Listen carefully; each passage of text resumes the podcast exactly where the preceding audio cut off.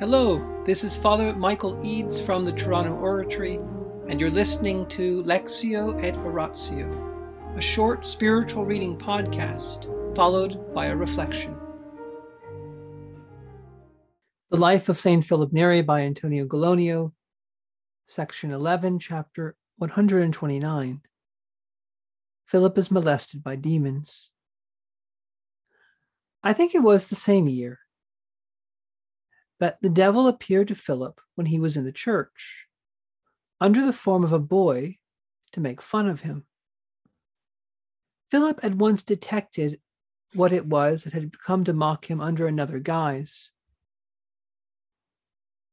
and called it over, rebuked it, and drove it out of the church. I will add at this point that when he was praying at the dead of night, lying in his bedroom where no one else was near him, People sometimes heard loud knockings and hangings, which no one need doubt were the work of the devil. I have already described earlier how the devil used to attempt to terrify him when he was praying at night. In the name of the Father, and the Son, and the Holy Spirit. Amen.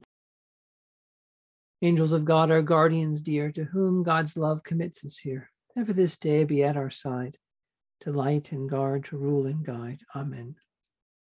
Most Sacred Heart of Jesus, Teacher of Teachers, have mercy on us.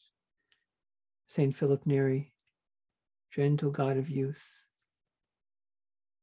Apostle of Rome, vessel of the Holy Ghost, pray for us.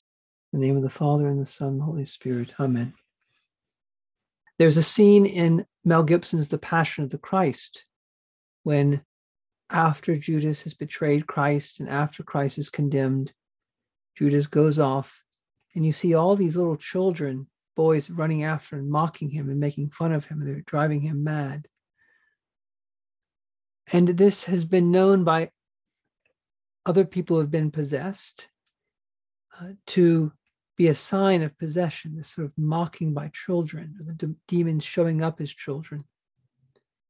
And so Gallonio doesn't give much interpretation to the events described in tonight's reading, but they remind one of that scene in the Passion. They remind one of other certified cases of, of actual possession.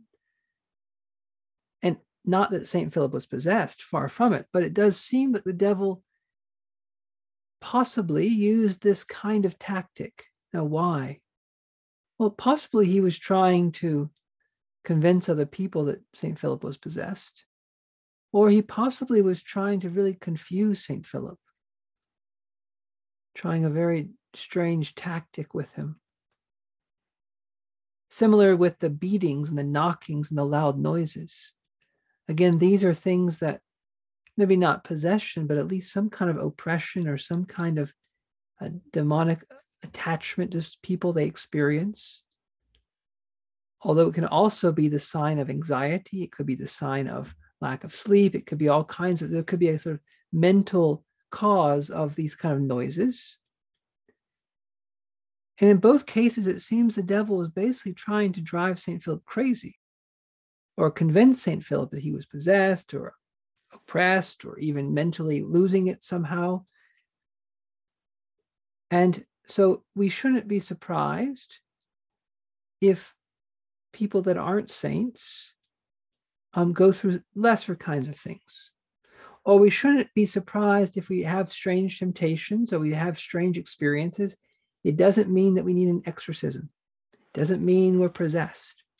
St. Philip was not possessed. He didn't need an exorcism, but the devil attacked him. So there's a lot of talk these days about demonic possession, about exorcists and, and kinds of things. And this kind of story is important to remember because, as we even read earlier, St. Philip generally chalked up most what people thought was demonic activity. He would often look for another cause mental, physical. Of course, he didn't rule out direct demonic attack. He himself was assaulted by demons. But he had a great wisdom about all these matters, partly because of his own experience. He knew exactly what he was dealing with. But in both these cases, Gallonio does not make a big deal of it. You see, it's kind of matter of fact. This happens. It's kind of like even some of the sexual temptations we've seen. Gallonio is very matter of fact about it. He knows that in a fallen world, certain things happen. And these kind of demonic attacks happen to St. Philip. But notice finally one detail. In both the attacks we read about tonight, the appearance of a, of a boy un, the de- as a, a demon under the appearance of a boy, and the demon making noises and all kinds of things, they both occur when St. Philip's trying to pray.